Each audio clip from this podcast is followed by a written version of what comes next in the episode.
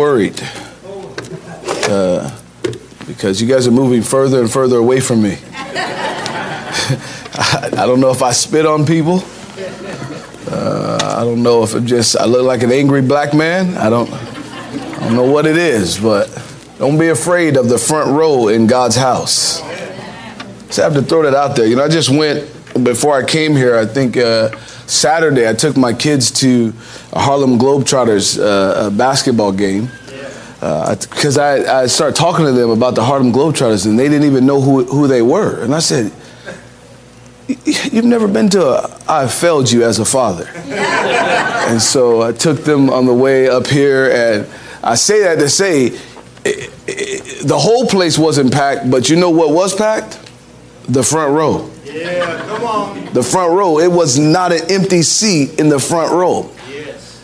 And I said, if people can fill up the front row to see the Harlem Globetrotters, oh, surely in the house of God. Yeah, it's interesting because if you guys went to a Raiders game, oh, come on, here we go. You don't even want them nosebleeds. Okay, I'm meddling now. I'm just gonna go ahead. Let's throw that out there, man. I'm just throwing it out there, you know. And so Genesis chapter three. So appreciate you tonight, Amen. Glory to God. I, again, what a privilege and honor to be here. Been having a fantastic time. Amen. Uh, Genesis chapter 3. I'm going to preach a serious message tonight. Have you ever, um, how many here made a decision before and then afterwards uh, said to yourself, man, that was a dumb decision? That was stupid. Or I can't believe that I did that. What in the world was I thinking? Um, the reality of it is, is maybe you weren't stupid. Perhaps you had just been deceived. You know, deception is very, very powerful. Um, deception, the Bible tells us, is the tool that the devil uses against us in the battle of temptation. Uh, Sun Tzu, in his book, Art of War, said that all warfare is based off of deception. This is why the military wears camouflage. The idea is that they can be standing right in front of their enemy or their adversary and never even be noticed or seen. And the idea is they're going to gain victory by deception. Yeah. A while back, I began to look at deception and why and when it works so effectively against us begin to think about what is it that comes alongside deception to tighten its grip on us or makes it effective. And I want to look in Genesis 3. We're going to look at Eve, a classic case. But I want to make a statement to you and, and, and lock your mind into this that if it could happen to Eve, then it could happen to you. Genesis chapter 3. Verse 1 says, Now the serpent was more cunning than any beast of the field which the Lord God had made. And he said to the woman, Has God indeed said, You shall not eat of every tree of the garden? And the woman said to the serpent, We may eat of the fruit of the trees of the garden.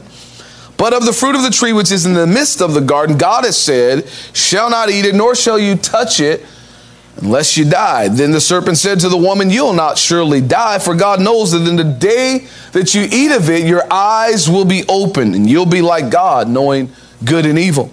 So when the woman saw that the tree was good for food, that it was pleasant to the eyes, and tree desirable to make one wise, she took of it, of its fruit, and ate. She also gave to her husband, and he ate with her.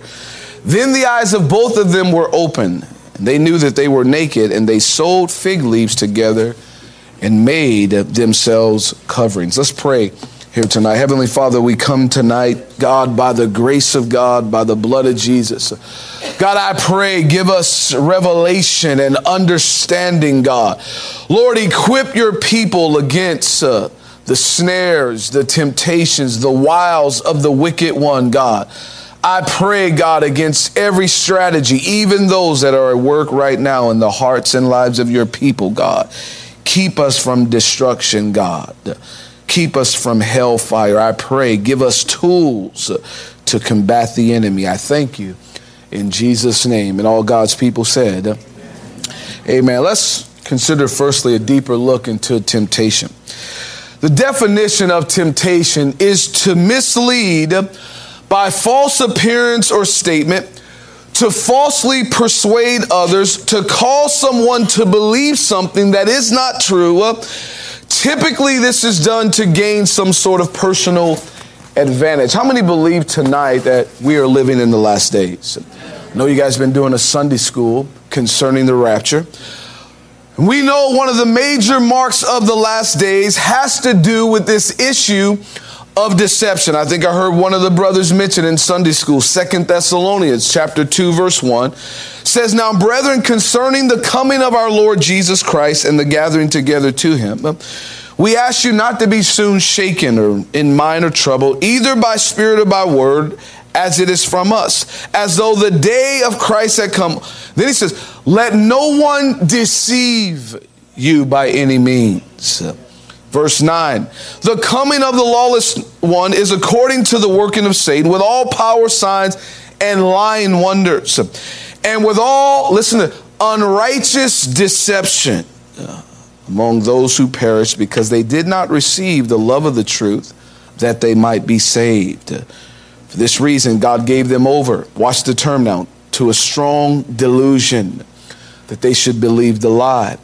That they all may be condemned who did not believe the truth but had pleasure in unrighteousness. 2 Samuel 3:13. But evil men and impostors will go worse and worse. Here it is again, deceiving and being deceived. Revelation 12 9. So the great dragon was cast out, that serpent of old, called the devil and Satan, who deceives the whole world.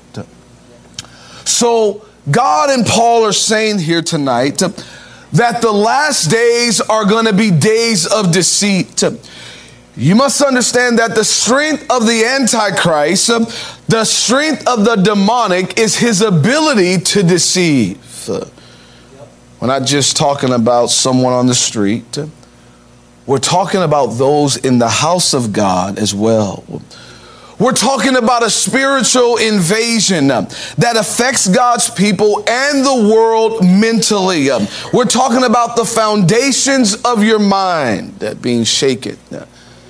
Again, he says a strong delusion. You know, the problem with deception is you think you're right.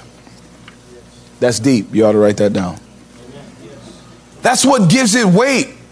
It's because in our minds, I'm right. It's okay. I, I know what I'm saying here, but again, you must understand the last days, the days we're living in, are going to be marked by this acceleration of deception.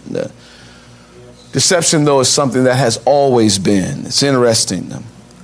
The last days will be marked by deception, but so too were the first days all the way back to the garden in our text. It's fascinating because Eve knows what the truth is.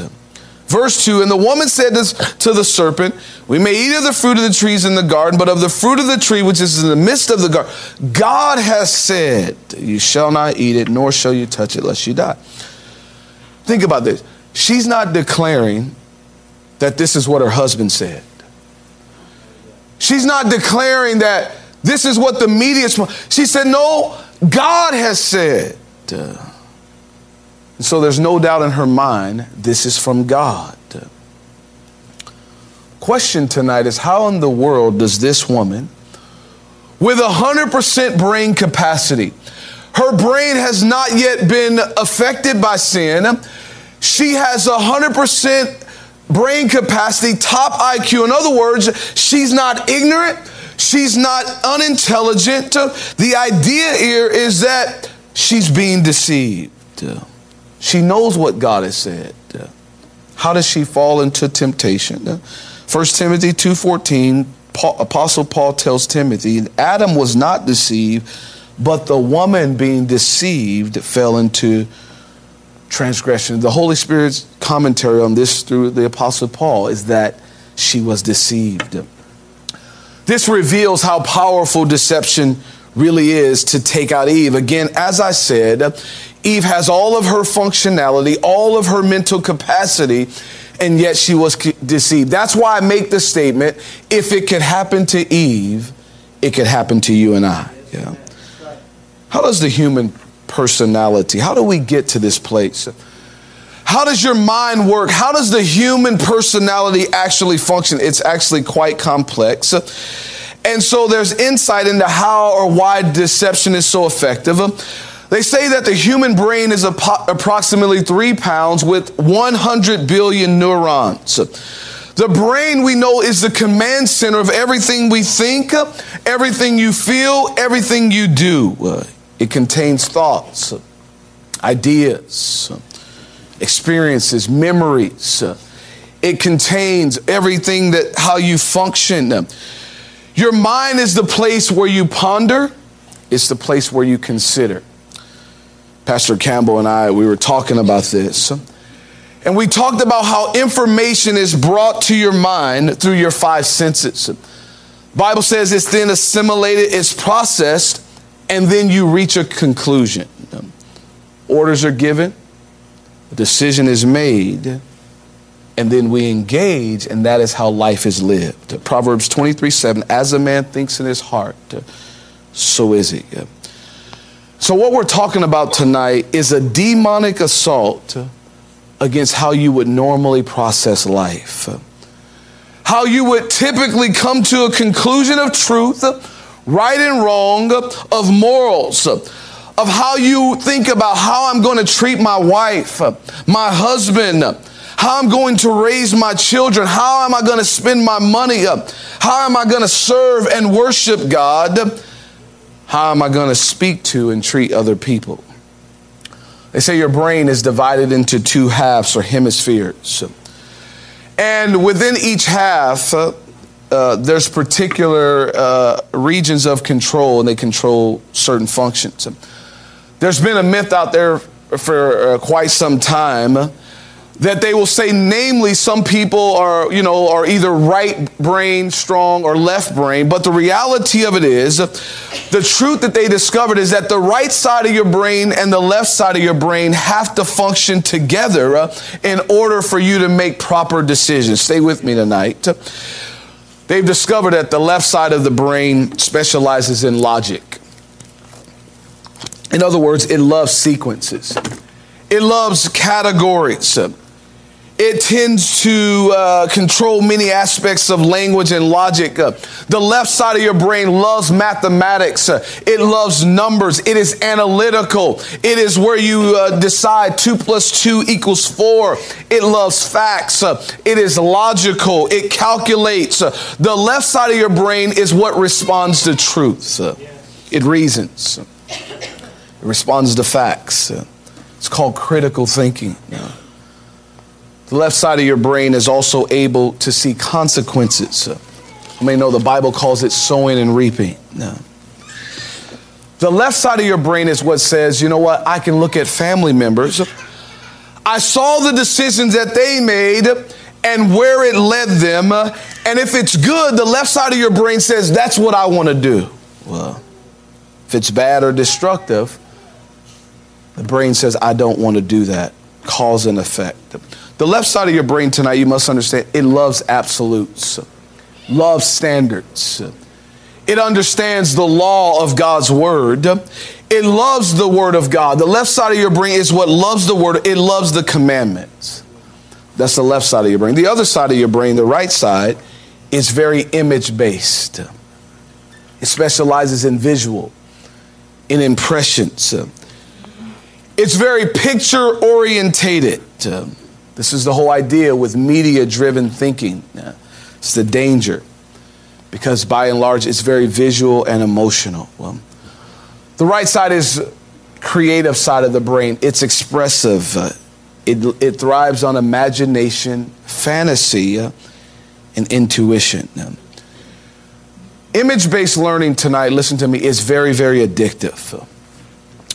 Advertisers understand this. Is why they have Super Bowl commercials and they show you images. That's why pornography is so addictive, uh, because it is image based. That's why you can look at a painting And though that painting doesn't explain anything, it, it doesn't teach you anything, it doesn't rationalize, it doesn't debate, it can actually still move you. Well, you ever seen those pictures? Uh, many times in Africa, they'll show you starving babies with large stomachs. And they do that because they understand when they show that image, it moves people. I asked them to put up a few images uh, here today. Go ahead if you'll put those up or one at a time for us. That ain't it. right there. What's that? Nike. Put the next one up. Uh oh. I'm about to lose some of y'all right now. Put up the next one.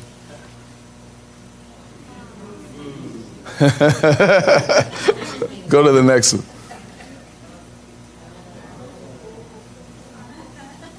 Go to the next one.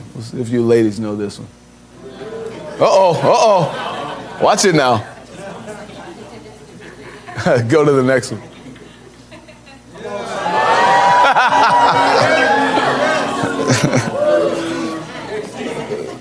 Go to the next one.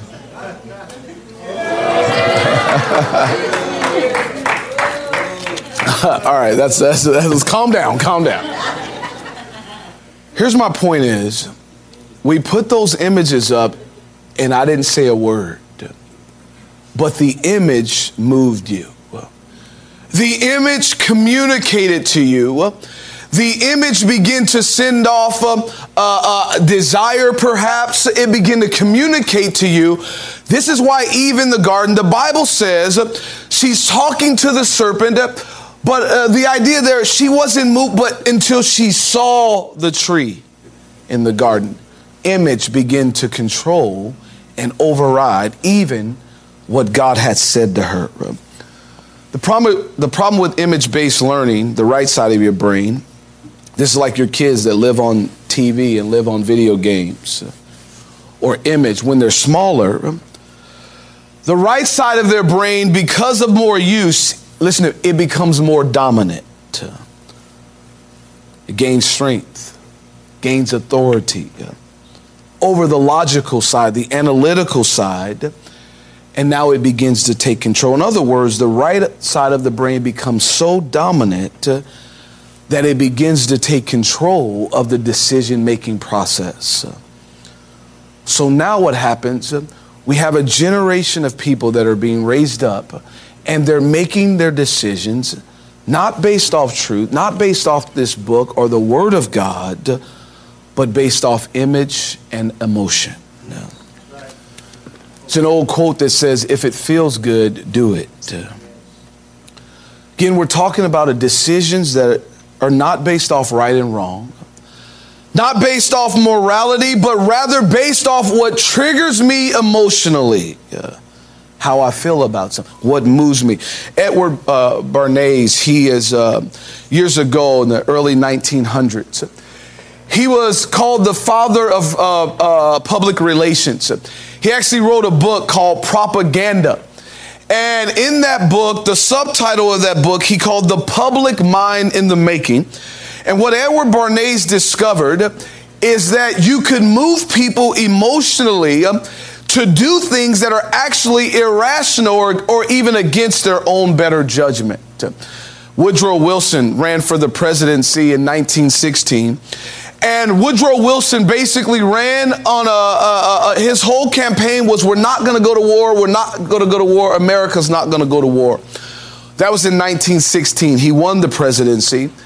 And in 1917, Woodrow Wilson decided we need to go to war. He wanted to go to war. But he had already run his campaign telling everybody we're not going to go to war. So he decided, oh, how are we going to force the American people to go to war? And in his mind, that's exactly what he would do. He would force people to do it. But Thomas Jefferson had said something that struck him. He said, in a democracy, he, he made the quote that you cannot force people to make decisions in a democracy. I want to read the quote uh, for, uh, for, for you here he made this statement. Thomas Jefferson in a, dem- a democratic society, everything depends on the consent of the people. In other words, up until that point, when a general or a president wanted to move the people, they would force the people. But now in a democracy, the Western democracy, we decide you cannot, uh, you have to get the people to consent. And so what they did, they began to bring in Edward Bernays, who had all this propaganda and moving people emotionally, and they decided they would engineer human consent. That's an incredible statement when you think about it. So, what they did was they began to grab all of the media, grab all the business elite people of that time, even to grab the ministers who were powerful in that day, the preachers, uh, and they would put them on these commercials, Charlie Chaplin and all, and they would for, they would have the message sent out: "We need to go to war. War's a good thing. Let's go to war." And by and large, they use these people to literally manipulate the mind and engineer. And all of a sudden, now the American people were supporting the war. First, they didn't, but they moved them emotionally with a message through the media. They did this with tobacco. You may not realize tobacco today we have surgeon warning, surgeon general warnings how bad it is. But you might, if you do your own history, they actually used to use doctors to actually sell cigarettes. They would use the commercial, they would have the medical professionals telling us how healthy cigarettes were. Get that. The American breakfast today bacon, eggs, and pancakes. They sold that as being the healthy choice. Now, today we know, but again, what they would do is have doctors say, hey, this is a healthy start. This is how you start your morning. And today, we know that has been very, very effective. Deception. The idea is to use both sides of your brain. Listen to me tonight, parents, if you will. Every parent here, you are the governor of your child's brain. And I would just say this don't allow the left side of your child's brain to become Superman or the right side to become Superman, while the left side becomes Pee Wee Herman. You've got to govern what it is they take in, what it is they view. Well, team of neuroscientists spent two years analyzing to see if we are dominant. They did MRIs of a thousand people and they revealed that the human brain does not actually favor one side over the other. The networks on one side, they say, aren't generally stronger than the networks on the other side, although the two sides function differently. They work together and complement one another. You don't use only one side of your brain at, at a time. And so they say whether you're performing something that is logical or creative, you receive inputs from both sides of your brain. Left brain, again, is credited with language but the right side helps you understand things like context or tone. You can learn words with your left side, but you will not be able to pick up the meaning of what someone is saying without the right side. That's why we make statements like somebody says, Oh, I know what you mean. Or I heard what you said with this side, but the other side is actually why I know what you mean. I want to tie this understanding back into our text. Because here's what happens with deception. In order to be deceived, listen to me tonight, you have to ignore one side of your brain. Eve, with the left side of her brain, she understands what God has said. She's able to repeat it back to the serpent as clear as it can be. But once the deception is introduced into the equation, it's like now the right side takes over. She's no longer thinking analytically not thinking about facts, logical or true. Now she's thinking emotional, visual. the imaginative side of her brain takes over. She began to imagine what it would be like to eat the fruit. Maybe she said, You know, I wonder what it looks like up close, how it feels, how it tastes. The Bible says she thought of touching it. What would it be like? How would it feel to have the knowledge of good and evil? Well, Will I really die? Yeah. What would death be like? What would it feel like? Meanwhile, no doubt the left side of her brain is screaming at terror. Don't do it, Eve. Eve, don't do it. You've all seen those uh, cartoons where they have the angel and the devil. Well, both of those are present in your mind. Did you realize that? How else could she completely ignore the truth that came from her loving creator and begin to adopt deception of somebody she basically just met. Let's talk about the tools of deception. The things that it requires to make deception effective. The first thing to maximize deception, it requires uh, desire. You have to understand human personality tonight. The reality is, you and I all have a built in bias. In other words, when it comes to information, when it comes to what we see and hear, when it comes to any new evidence, we digest life when we observe uh, actions, if you will, our decisions, our. I mean, we're very selective. There's a term called confirmation bias. I mean, heard of that? Confirmation bias is a type of selective perception. It's the idea of taking in all the evidence, not simply to find the truth or what's real, but when all the evidence is taken in, it's taken in with the idea of confirming what we already believe is true. It's when you subconsciously begin to choose what you notice. You start to zero in on what tends to support the argument or how you already feel, the beliefs and convictions you already have, while ignoring everything else. They say the ultimate truth of confirmation bias is that no matter what you're looking for, your brain will figure out a way to find it. A man named Lord Molson, uh, he was a British politician in the 1900s. He said this about confirmation bias. He said, I will look at any additional evidence only if it confirms my opinions to which I've already come confirmation bias. In other words, if the information is consistent with our beliefs or what we already agree with, then we think it's well founded, it's intelligent, it's useful, it's acceptable. But if it doesn't agree, then we consider it foolish or a dumb argument. This is how people can support teams that haven't won a game in 50 years. I won't name any tonight, but you tell them, hey, and every year they're going to win the Super Bowl. Bro, they haven't won the Super Bowl. For... I have a friend, he's a Chargers fan. I tell him, come on, man, it's been a long time. Say, yeah, but this is their year. No, you want to believe this is their year. You know, it's dangerous when you set your heart on something that is forbidden. James 1:14, but each one is tempted when he is drawn away by his own desires. Uh, desire, craving, or a longing, desire for what is forbidden. We are drawn away by our own desire, uh, something in us uh, that the devil and the demonic taps into. I was speaking with a guy in one of our churches, uh, and he's telling me about a young lady in his church. She began to date this young man. He had been removed for adultery, for fornication. He had been out of the church twice. He was back in.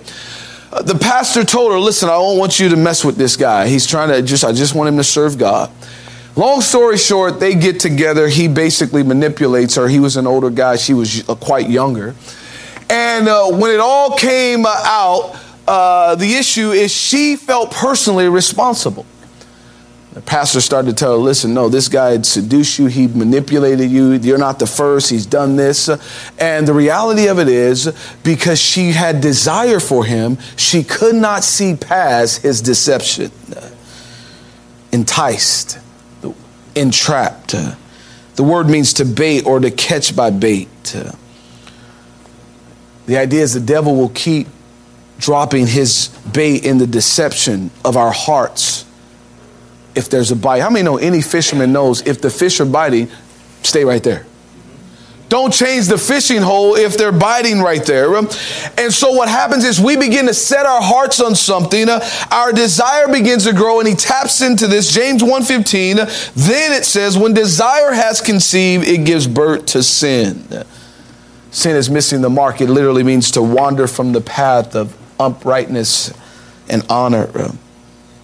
When sin is full grown, it brings forth death. Verse 16, do not be conceived, deceived, my beloved brethren. Now, what happens when deception latches on to our desire? You know what happens when deception latches on to something you desire? You don't want to fight it. You don't want to deny because it's it's what I want. It's a desire I have. This is how people miss the will of God. They determine I want to live here or I want to move there or I want to take that job. And meanwhile, hell can be working his deception. He can be baiting you, but it's so hard to resist. Why? Because you desire it. You want it. One definition of deception is to fail to admit to oneself that something is true. In other words, one man said the grass is greener on the other side because we want it to be greener. That's why the Bible instructs us in 1 John 2:15, do not love the world, the things in the world.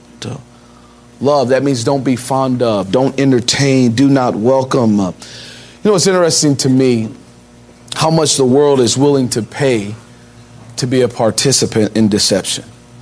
Magicians, entertainment, love to live in fantasy. You know, most of the movies out there, it's very interesting. You fly, you see these things. 90% of those movies are humanly impossible. But people will watch. I mean, people jumping down from buildings and just, I'm talking miles in the air and just land and start running off. I'm like, man, that was powerful. Some of you are like, that's not real? I can see that, yeah. Don't try this at home. Second thing effective deception requires is it requires not just desire but curiosity. Yeah. Curiosity. The serpent gave Eve in our text another option from what she was familiar for. Verse 4 Then the serpent said to the woman, You will not surely die, for God knows that the day your eyes will be open, you'll be like God, knowing good and evil. This piqued her curiosity. It's where the realm of imagination sets in. Begin to quiet the factual, the logical side of the mind. This is where they make this imagination that's running wild. What would it be like to be like God? Man, I wonder what would happen if my eyes were open. Today they have the term FOMO for the young fear of missing out. This no doubt started in the garden. This kicked in. You know, uh, what, what, you know, what exactly is God trying to keep from me or hide from me? This is one of the issues with church kids. You know, most church kids stop serving God, or when they get of age, they leave the church, not because they were wicked, uh, most of them, but it's curiosity. It's the unknown. It's, I, I know what you're saying, mom and dad. I know what you're saying, preacher, but I just need to find out for myself. How can the most beautiful tree actually be harmful? Curiosity shifted her focus from God to the object of her desire. One man said the serpent plants a seed of deception and then we do the rest we water and feed it. Uh, 2 Corinthians 10:5 casting down arguments and every high thing that exalts itself against the knowledge bringing every thought into captivity to and to the obedience of what Christ and this word. See rather than casting down arguments many times what we do is we entertain them. When the woman saw, the Bible said, pleasant to the desirable to make one wise. See, we're looking at a woman, she's she's contemplating, she's considering everything very carefully. I don't know how long it was from the time she began to examine the food. You know, looks, it doesn't look harmful. It does till she touched it. Maybe when she touched it, nothing happened. She considered, continued to examine it, then she ate it. Deception pulls you in with suggestion, touches your desire, curiosity, imagination begins to take over. We're talking about the anatomy of how people get deceived. Listen, again, Eve had perfect brain capacity. She was not living in a fallen world. And the thought is, it could ha- if it happened to Eve, it could happen to you and I. Yeah.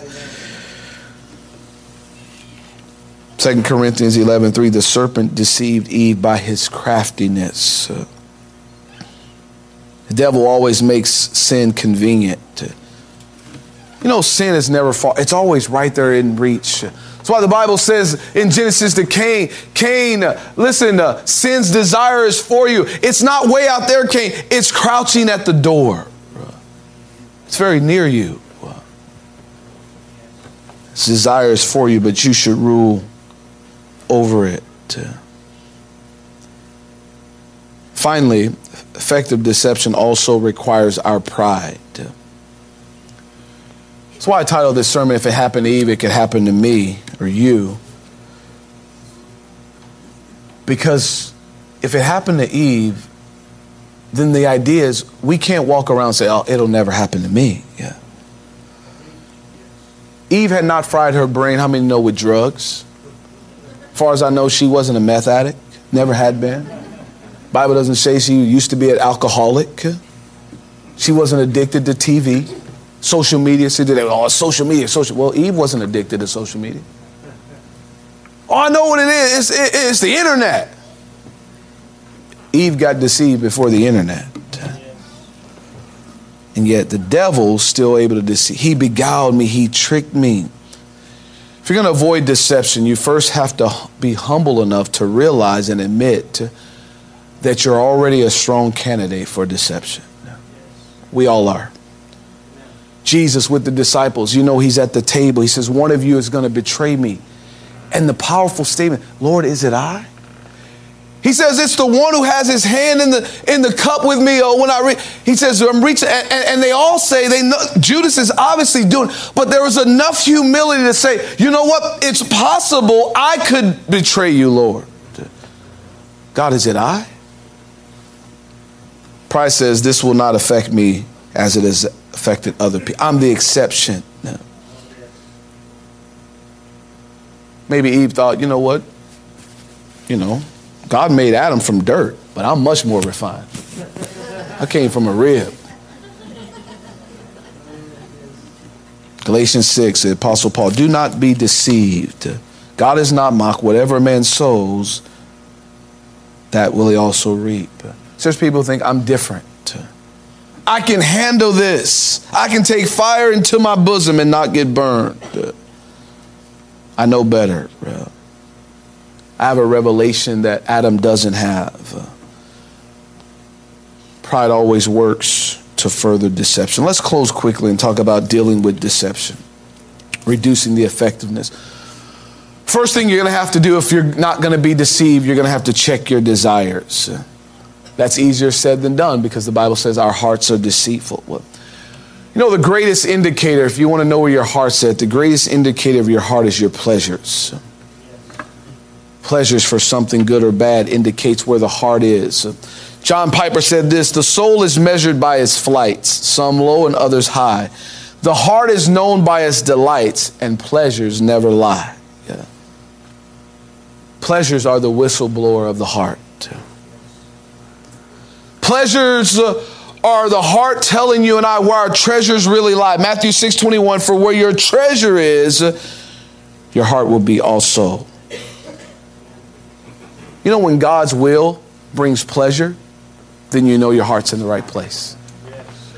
when the will of God is what brings pleasure to your heart, you can say, you know what, man, I, my heart's in the right place. We can lie with our lips about what we love, but our pleasures never lie. Yep. Psalm 51 6 Behold, you desire truth in the inward part, and in the hidden part, you make known to me wisdom. You know, you have to be honest with yourself and not help the devil's deception along. I, I told a, I, I preached a sermon in our church actually a few years ago. I call setting your own traps. Because what's interesting is the devil will set enough traps for you and I. How many figure that out? He'll bring the, he'll, he'll bring a tailor-made temptation that has your name written all over it It could be drugs, it could be financial, it could be a money scheme, it could be a relational boy or girl, it, but it's got you written all over it, and he'll just walk them right by you. But the issue sometimes is it's not that the devil's setting traps, we set our own traps. Because nobody knows you better than you and God. Was telling the guy one time, this guy, he had got, you know, he had got his, he was living in his dad's church. His dad was a pastor. He fornicated. He was in all types of pornography. His dad asked to send him down to my church. Came to my church, and uh, and he went and got a new phone. And I'm sitting in prayer one day, and he's kind of sitting up in front, and I just kind of look over and I notice I can't even see the screen on his phone. And I'm, I'm like, that's odd. He's, he's messing with the phone. You can't even see. And so I, I, I called him over later and I said, hey, what's, I, I noticed your phone didn't have, doesn't even have a screen. He said, no, Pastor, I got this screen. And it was like a shield screen where any angle you couldn't see the screen. Now, in my mind, I said, look, you just got nabbed for pornography, for fornicating. The last thing you need to do is try to have a phone where there's no accountability. And I thought to myself, listen, you're setting your own trap. You're asking to fall.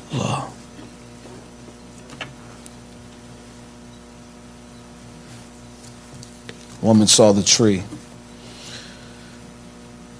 You know what Eve could have done? She could have gone back to God and said, God, are you hiding something from me?